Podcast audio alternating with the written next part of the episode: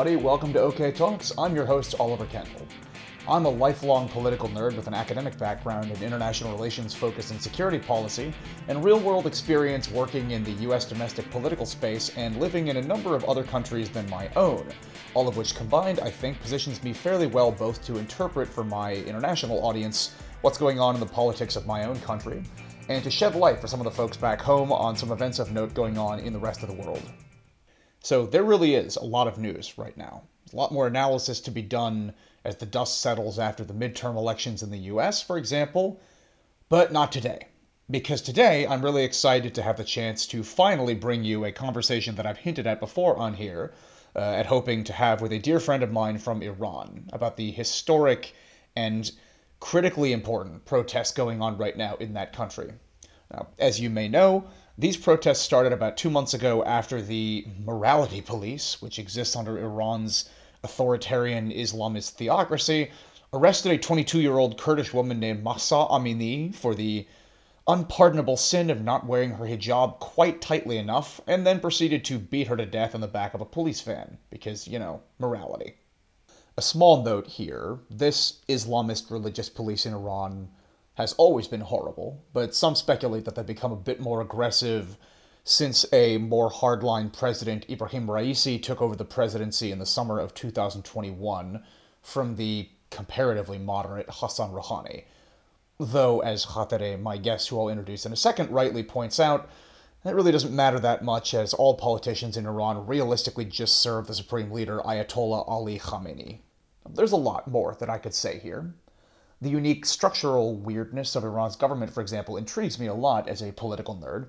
I could comment on the obvious righteousness of the cause of those protesting, on which I'm happy to see there's widespread agreement, which actually I have to say here, to be honest, is a pleasant surprise in one respect.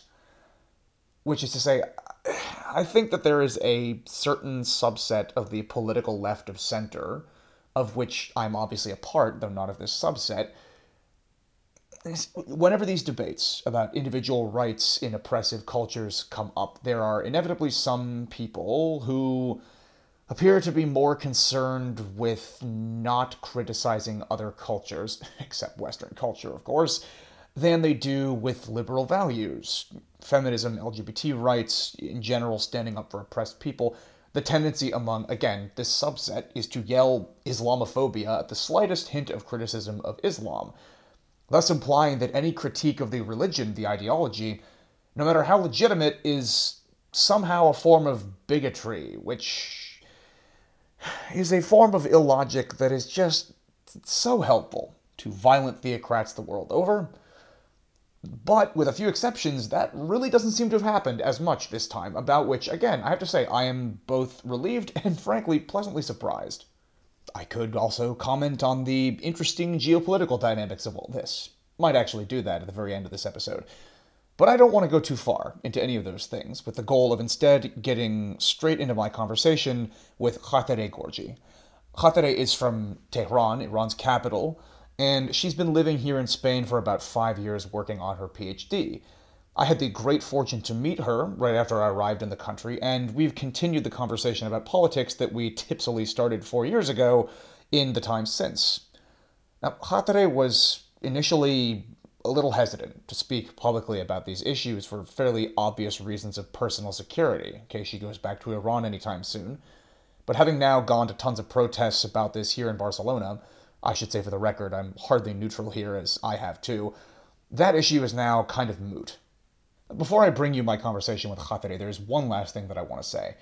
I shamelessly beg you, my listeners, to share the podcast with other people in the outro of every episode. But this time around, more than usual, I really, really need to ask you to please do that. Here's why. So, besides killing hundreds of people protesting, many, many of them children, the Iranian regime has arrested, I think at last count, it was about 16,000 people for being at the protests, and are now making very loud noises about executing all of them. Do not doubt that the current Iranian regime, morally anyway, are capable of this. Khatere will talk more about this in our conversation, but one of the only things that could dissuade the regime from carrying out this massacre is the idea that other countries with whom they need to maintain some sort of relationship will react.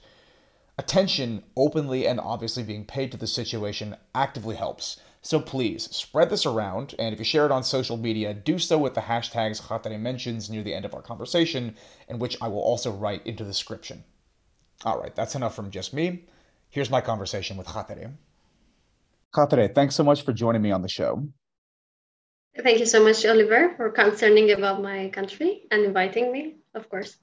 Um, so I'm really happy to have here here. I've been, I've been sort of asking myself for a little while how I should structure this conversation because I have a million questions that I could ask, but I've struggled to like organize them and put them into an order that makes any kind of sense. So I figure we'll just kind of go and see where it goes. But I, I, I thought a good place to start would be just to ask you if you if you could talk a little bit about life for the average woman in Iran having experienced that and a life in a, like a free western country and like what how, how they compare?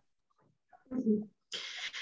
um, uh, honestly um, i think this is a very very hard question uh, to answer due to the complexity of the women rights uh, in iran. And uh, it, it's uh, hard to explain about every detail um, in a podcast but generally speaking, I could uh, I could say as an Iranian uh, woman, um, you cannot have your identity uh, inside the country. Uh, you cannot be yourself.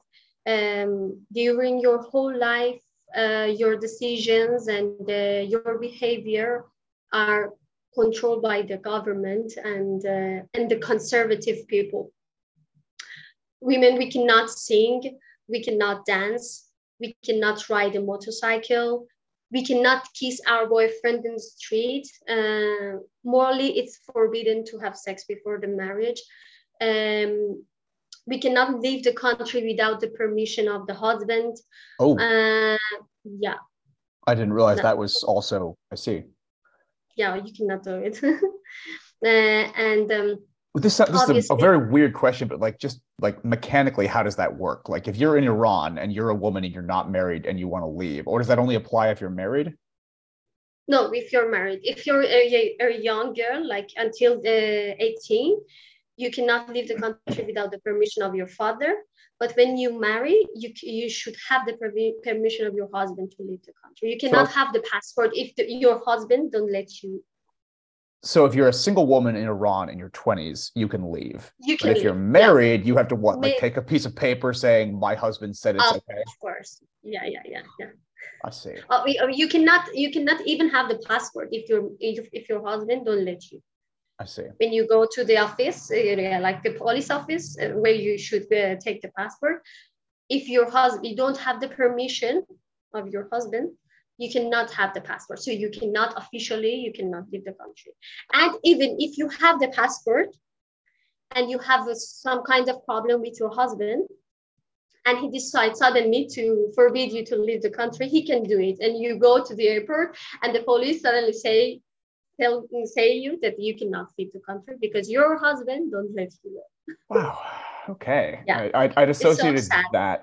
Yeah, I'd associated that level of restriction with like Saudi Arabia, but I, I didn't know that it had reached that level of control in Iran as well. Yeah. My God. Okay. It's, um, yeah, it's unbelievable. Um, I'm sorry, and, I cut you off. Was there more to say? Yeah, yeah. The abortion is forbidden. Obviously, we can study, but um, there is a huge inequality between men and women. And we can work, but according to the law, your father or your husband uh, can forbid you to do, to do it if they want and if they don't like your job. And uh, in summary, I would say, as an Iranian woman, you don't have right to decide what you want to do with your body and with your life without the other's permission, especially the men. Easy to see why somebody might have a problem with that. yeah, and comparing with uh, with here, first of all, I wouldn't say uh, like comparison with between Western Iran, uh, I, I would say between uh, an ultra conservative Islamic regime and the democratic uh, political system. So, and my answer could be summed up in, in a line and uh, in, in one sentence. Um, I can be myself here, and I am myself here. You know, I I love uh, singing. I, I love dancing. I I love to be an independent woman and a free woman, and I I can, I can have all this here. Uh, I, and I didn't have it in my country, so I live it. And um, you, you can, of, of course, you can find sexism and misogyny in every society, but uh, in our case, it's very different. We are not fighting for, for this. We are, we are fighting uh, against the, the basic rights. Uh, we are fighting um, to have right to live and be ourselves, not uh, Islamic Republic's puppets. So everything you just said, everything you just said makes the next question I was going to ask feel pretty stupid uh, to even ask it. Um, but in a, in a broader, I think it still might be relevant in terms of the societal attitude toward the government in the context of the protests that we're seeing. Um, in a lot of Western countries, this was this. I think for me, living in Spain for a couple of years, I assume for you too, this feels true here. For me, living in the states, until Donald Trump entered the political sphere and decided that he wanted to make his presence ubiquitous in everyone's lives because he's an egomaniac. Uh, before that, and in general here, it really is possible to be a person living in one of these countries and really yeah. not really feel the presence of the government uh, in a very mm-hmm. real way. Um, I mean, the way you just described all of this sort of imposition on your basic rights as a woman, um, do you, I mean, I, I guess besides all of the things you've had to deal with as a woman in that country, do you think that, how would you compare the government's presence in the lives of everyday people in the country? And I guess, I guess another, a, a follow up kind of to that would be, how much is it the government versus the kind of ubiquity of Islam, whether it's coming from the government or just kind of from the society itself? Mm, uh, it's it's a huge difference, obviously. Like uh, mm, you can uh, you can feel the presence of the government in your life, in your house, even in every moment of your life. Like they are controlling you uh, always and uh, you are you live with the fear with that fear and they want that fear they promote it. So you can control uh, control you. As a dictator dictatorship uh, it's their weapon i think frighten uh, people. In the context of that then what do you think but like let's say before these protests what do you think the attitude of the average person in iran was toward the regime in the context of what you're saying uh, before the, these protests. Mm-hmm. Um, maybe 10 years ago, the um, people had a lot of uh, like hope uh, to reform the law. Uh, but since um, th- uh, three years ago, uh, we've been fighting firmly to, to change the regime. And um, I, am glad that now finally the world is hearing us. Uh, we buried this regime when the bloody uh, November happened. I'm referring to the demonstrations uh, in November 2019. Gotcha. Uh, in which about 1,500 uh, people uh, were killed by the regime. And since then, everything has changed like a lot, and um, the protests have increased. And now I, I can assure you that um, we're going to fight um, until we, we are free. Uh, we, we're not going to stop. In 2019, had Ebrahim Raisi already become president, or was that still under Hassan Rouhani? Uh, it was, uh, I think, uh, no, Raisi, uh, maybe. Oh, no. No, it was Rouhani. It was Rouhani. Okay. I think, if, if I'm not wrong. Yes, it was Rouhani. Yeah. Which which is kind of interesting because the I think that's that's interesting and says says something about the extent to which this current round of protests is maybe more about the system as a whole than it is about the man who currently is the president because Hassan Rouhani was quite a bit more reasonable than than Ibrahim Raisi, which I guess would indicate that everything traces back to the whole system of the supreme leader and the IRGC and everything. I would imagine.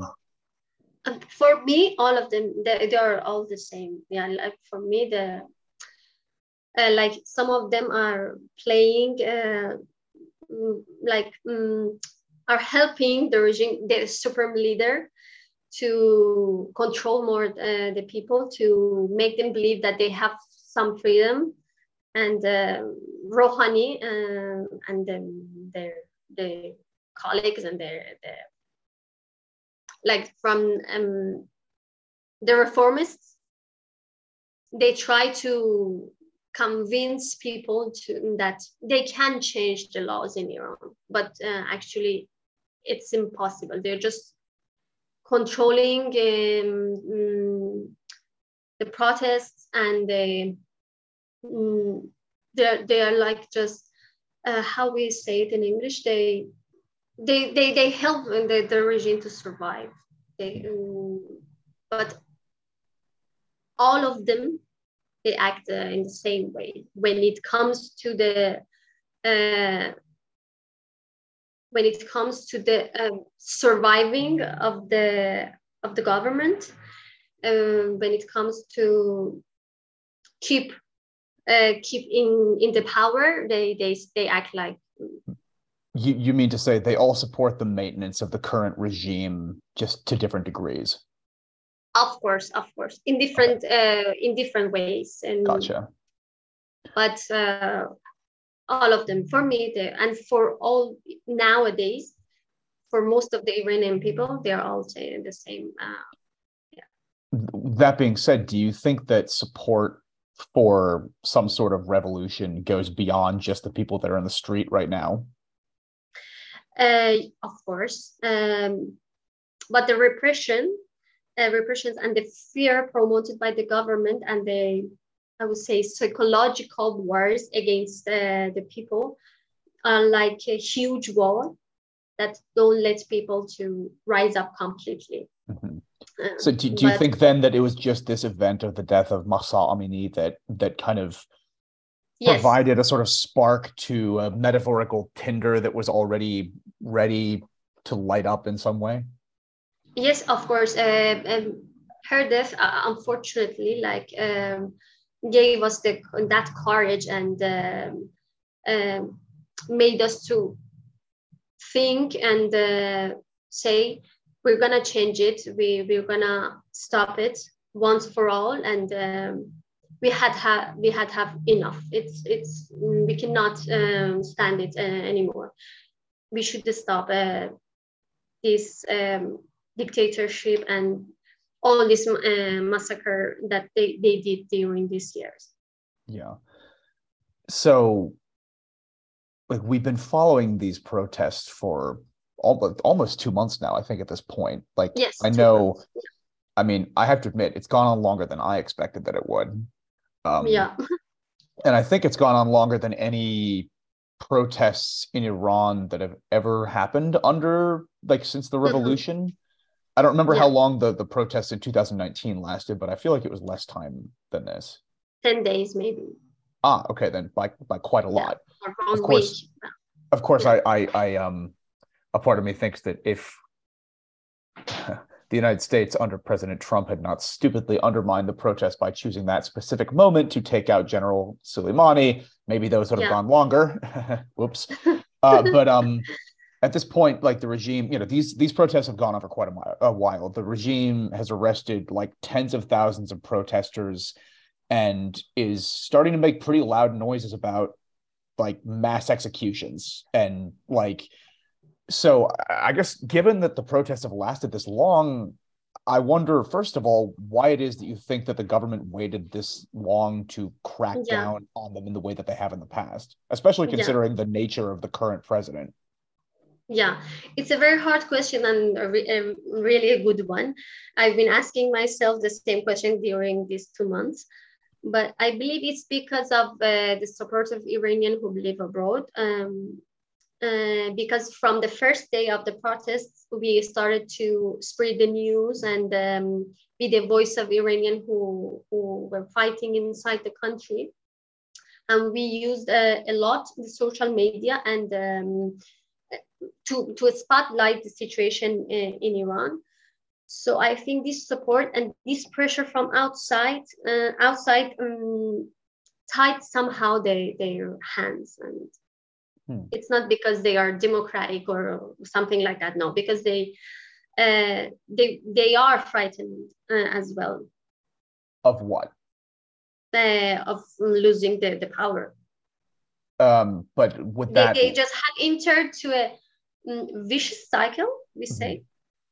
Yeah, uh, from which there is no way out. So they they kill, they stop killing, they kill, they stop killing. So you, they can they are just making time to think how can they how can they survive this situation and uh, back to the normal life but um, because what you said it takes too it took too, too much time like um it has been two months since the protest started um, a revolution i would say i would call it. So we we didn't do it uh, we haven't done this kind of protest before so they are frightened frightened as well because they are they are thinking i'm sure that they're thinking why they don't stop? Like they have murdered about 300 persons during two, these two months including 50 children and um, people and they have arrested about um, six um, 160 no uh, I saw it was like 15,000. yeah, yeah. Sorry, sorry, sorry. Yeah, 15 15,000 and um it's a huge number, you know. Yeah, but people we don't stop. We don't we we, we won't stop and they know it and so every person that they kill uh, it causes uh, more anger you know so then do you do you think they're going to go through with with executing all these people they've arrested? Uh, I think they uh, they just want to frighten us. Uh, they won't do it at least na- uh, for now. Like um, maybe in a very close future, uh, when they start to feel really in danger, when they decide to execute not all of them, but a huge number of um, the prisoners, um, just to survive. But um, I think for now just they want just to scare us it was interesting that you you mentioned before you think part of the reason that these protests have gone on so much longer than previous ones have is because of the amount of attention and support from mm-hmm. like the Iranian community outside of the country. And I have a theory as to why that matters but I'm still not sure I'm understanding the point you're making about why it matters. Because like from the standpoint of the of the regime in Iran, why should they care what Iranians living abroad think? No, they don't care about the Iranian. Uh, they care about the, um, the other governments and their negotiations with the other countries. So if they kill more people, uh, like we are gonna uh, put more pressure on the um, world's leaders to to support us, to stop their negotiations and um, dealings with Iran. So it, it concerns them, obviously. This is okay. Yeah, that, that confirms a suspicion of mine, which is you talk about a vicious cycle. I've thought of it as a balance where the regime in Tehran has to balance a desire to use fear and violence to control things domestically uh, while keeping that information from getting out because mm-hmm. doing so hurts their position abroad like like having people at home think they're vicious is helpful to them having people abroad think they are is unhelpful to them so i've seen them as like attempting to balance this and with the help of the iranian community outside the country as you're saying it seems that balance has been upset in a certain kind of way mm-hmm. um yeah. then so then with with this being the case like let's say in a scenario where you, so you said that you think for now they will threaten to arrest these 15 or 16,000 political prisoners effectively uh, as a scare tactic and at least in the short term won't go through it go through with it what do you think will happen if they do in fact kill most of these people that they have arrested mm, i assure you that it's going to be the last day of the regime I'm I am sure about this. Yeah. They, we and they know it. So they if you ask me if they are capable of do this, I, I would say yes, they can do this to do this. They can execute this this um, these people. Although but logistically, it'll certainly be a challenge. Yeah, no, yeah, logistically, uh, it, no. to, to, to, to make it really dark. I mean, like, not to mention, for anyone listening who isn't familiar with this, the way Iran kills people usually when they execute people is not. I mean, you know, it's not. A, unless I'm unless I'm wrong, they basically like hang people from cranes. So I mean, yeah. like, it's it's not um a super it would be a logistical challenge for them to murder of course, all of, of these people. But but but, but then I, from a political I mean, standpoint, yeah. But I I mean they want uh, if they could they wanted to do it. You, okay. you know what I mean? Yeah. Yeah. But for uh, now, you think these people are, are basically like a hostage then? Yeah. So, actually, that sounds like the point you're making because you're saying if if they did this, the regime will fall. If they kill the hostage, they lose their bargaining chip. They, sorry, I didn't understand. Sorry, if if if if they kill these people, the regime will fall. Mm-hmm. It's like mm-hmm. if you shoot your hostage, you lose your yeah. you lose your ability to. I see. Of course. Okay. Yeah, yeah, of course, of course. They they are using them as uh, like a, for for scaring people. Just yeah, yeah. they are using. I yeah. see. Um, do you think that then then even if they don't do something really horrible with all these prisoners, do you think that even them continuing to hold them will will help or hurt with the protests? Like, do you think they're making the right calculation from a strategic standpoint of like, if we hold these people, the rest will go home? Actually, they um, like in um, the last week they uh, liberated, uh, released, freed. Yeah, yeah. they released uh, some of them, okay. but uh, a few, a few number, and just to calm people a bit like down, calm down the people.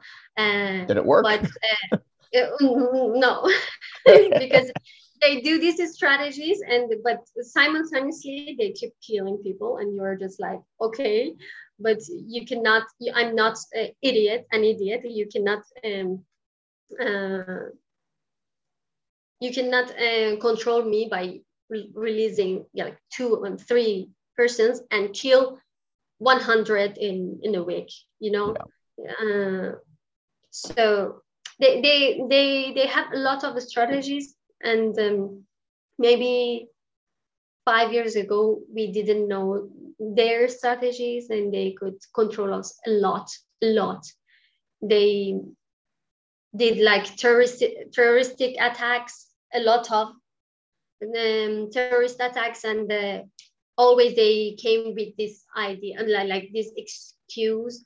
Ah it was isis it was daesh it was um it was our enemy it was uh, united states it was israel and yeah. nowadays nowadays i we know that um, they do these attacks. They kill people inside of iran it's been it's been interesting just like watching uh, ayatollah khamenei's twitter feed. Because I mean, I know, yeah. I know you told me at the beginning of the protest that a bunch of people suspected that he was dead because for the first yeah, period of the protest he disappeared, and then he popped up on Twitter again, and it just like the whole thing was just two days worth of tweets of like, ISIS did it, the Israelis did it, it was the Americans, it was, um, you know, it was, uh, it was, it was Meryl Streep. I don't know, like, uh, like every single potential, like. Uh, you know, like, but but yeah, it, it seems like that that isn't isn't maybe isn't going to work this time around, and with that that brings me to another question I have, which is given that given that the protesters seem to be wise to this strategy at this point, that the Iranian people are no longer convinced we shouldn't protest the regime because actually the real enemy are the Jews or something. Um, that A implies to me that the resistance in Iran is more united than it maybe has been in the past. But then, if that's the case, how would you characterize the goal of the protest? Mm. Uh, uh, I would say um, we are not just protesting against um, the compulsory hijab or morality police or something like that. Uh, we are protesting against government, a lot of things, a lot of issues. uh, government corruption, torture, uh, gender apartheid, uh, forced confessions, no free expression, um, child marriage, no due process, etc. Theocracy, basically. Yeah, exactly. I wanted to say we are fighting uh, against theocracy. So, and considering all these goals, I would say um, it's beyond protests. It's now a revolution, and I think the world should recognize it as a revolution. I believe President Macron did that recently, or at least yes. Ahmadinejad yes. said so on TV yeah. a day or two ago. Yeah. Um, okay. Um, they had a reunion, and uh, yeah.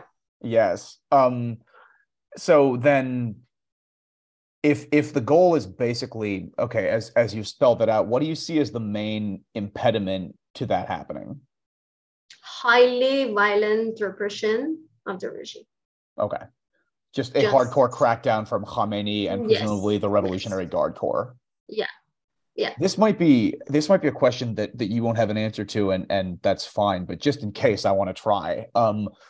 Like, like the for for those listening who who don't know about this and I, I may or may not have gone into this more in the intro, I don't know yet. Uh but um the Iranian government is weird in its structure because it basically contains like a vestigial version of like every conceivable government institution. Like there's like two parliaments and three Supreme Courts and a president and a prime yeah. minister and a supreme leader and like a police and then a militia and then an army and then a yeah. secret police and then another police force and then another army. Yeah. Like which is yeah, historic the historical parallel to this seems a little bit Third Reich ish in that like the Revolutionary Guard Corps is to Iran what the SS was to, to Nazi Germany in that they have like the separate military and then the like highly politicized paramilitary force. If we assume that the Revolutionary Guards are the most fanatically loyal to the regime in place now, is there any chance that at some point some of the more normal parts of the of the government, maybe like the the normal military or the normal police or something, might find their loyalty to um, Khamenei start to waver, or is that out of the question? Khamenei, sorry. Sorry, and is is it is no, it, it's a- is it possible in any way that some of the more that that's mm-hmm. given the number of these government mm-hmm. institutions like the like multiple different police forces and then like the normal yeah, conventional yeah. military versus the guards versus the Basij like, um, yeah, is it possible that one of these groups that isn't quite that's a little more like uh, the traditional army versus the guards specifically, that some of these institutions might become less loyal to the Khamenei regime, or oh, are they all a block? It's it's very hard to answer this question. I, I would love to think that it's possible, but it's very complicated. They they are so loyal. They are um, maybe the police do you suspect that this might be a goal of the protesters to maybe win over one of these institutions? Of course, of course, but it's very complicated, and yeah. uh, I'm sure that uh, they're gonna kill more people, but uh, it's not gonna happen without like it's a reciprocated violence. They kill people, the people answer them, they kill people, and yeah. we cannot do it in another way. We, we we don't want to do it, but it's like a civil war. Yeah, I know. I've, we don't seen... have we don't have uh, weapons. If we had, but it would be so different, and I cannot imagine how uh, yeah, what disaster would happen. But um,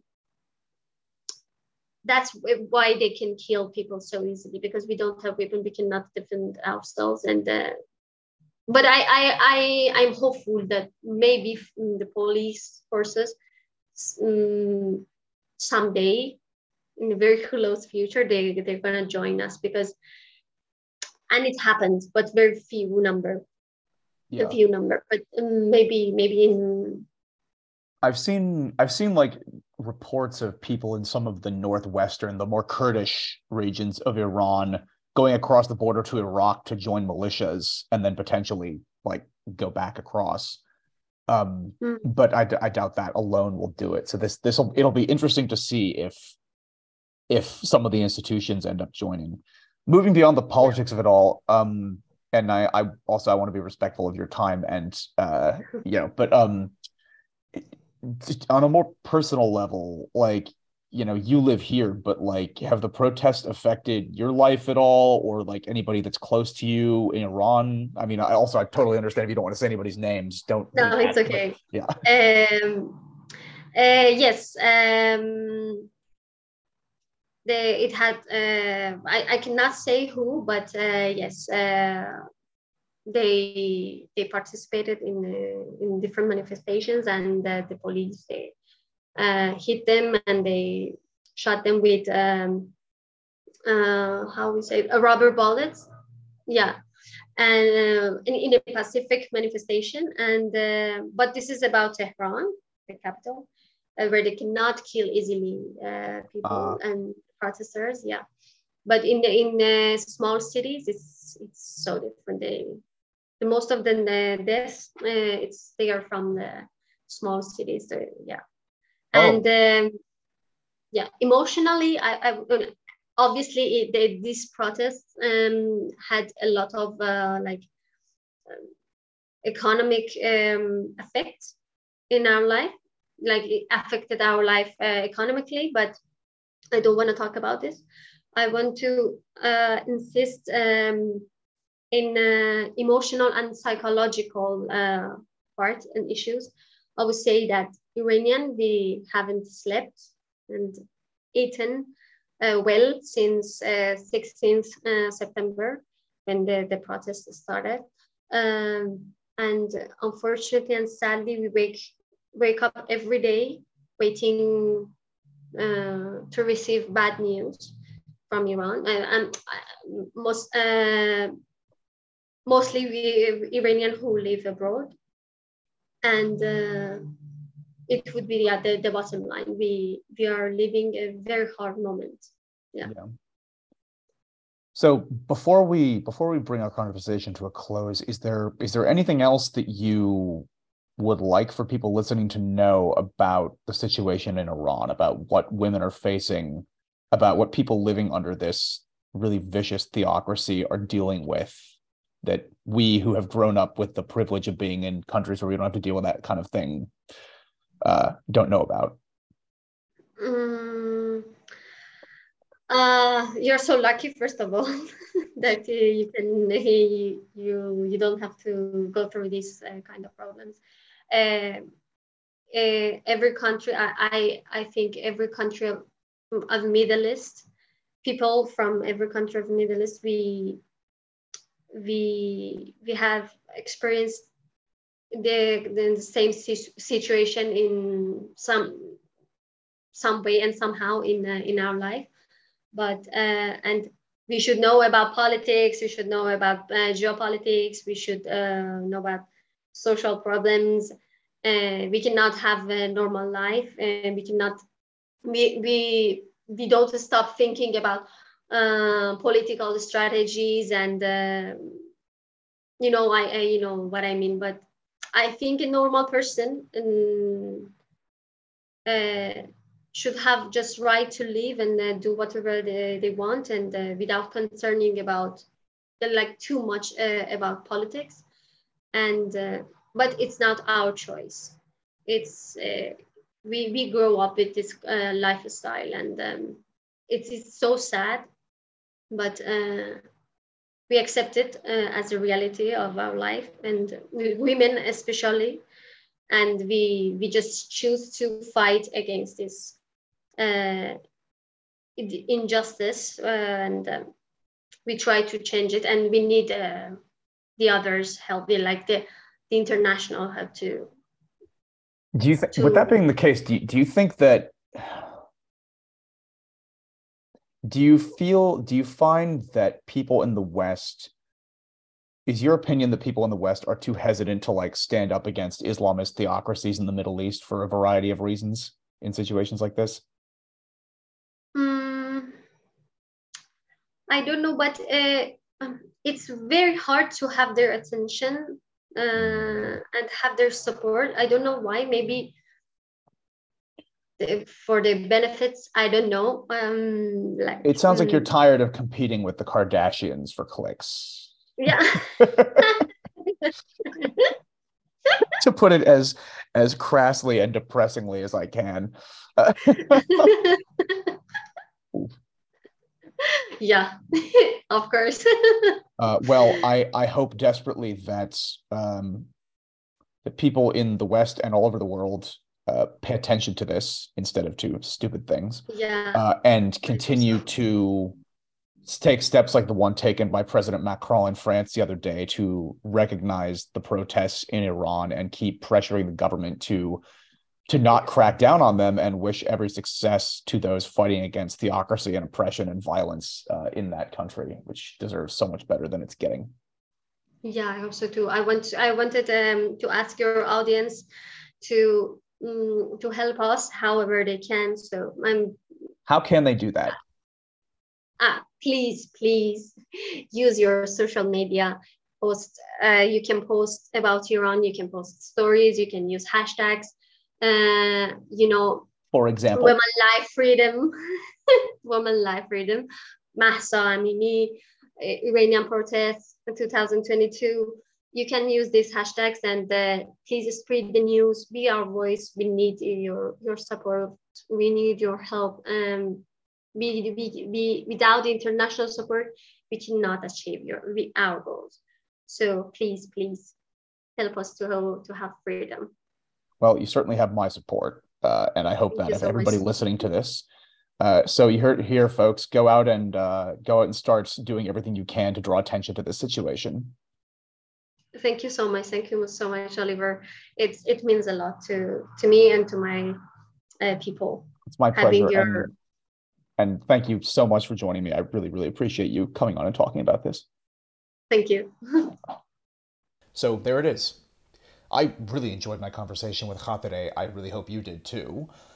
I have to admit, I was skeptical when these protests began that they would go anywhere. No protest in the Islamic Republic of Iran has gone anywhere since 1979. But as we said, it's been like two months, and they show no signs of slowing down despite the predictable violent crackdown from the vicious priesthood that owns that government. I don't want to let myself become too optimistic, but I will say this a change in the government in Iran would do probably not quite, but just about as much for world peace as a change in the regime in Russia. Iran's government is responsible for, or at least involved on the wrong side of most of the conflicts in the Middle East. Hell, speaking of the Russians, even their brutal terror bombing campaign against the civilian population of, of Ukraine relies really heavily on cheap suicide drones supplied by the Iranian government. If the current Iranian regime fell, multiple terrorist organizations would cease to exist or at least become a hell of a lot less dangerous. The chance of a major war, like one with direct involvement from the Saudis or the Israelis in the Middle East, would become a whole lot less likely.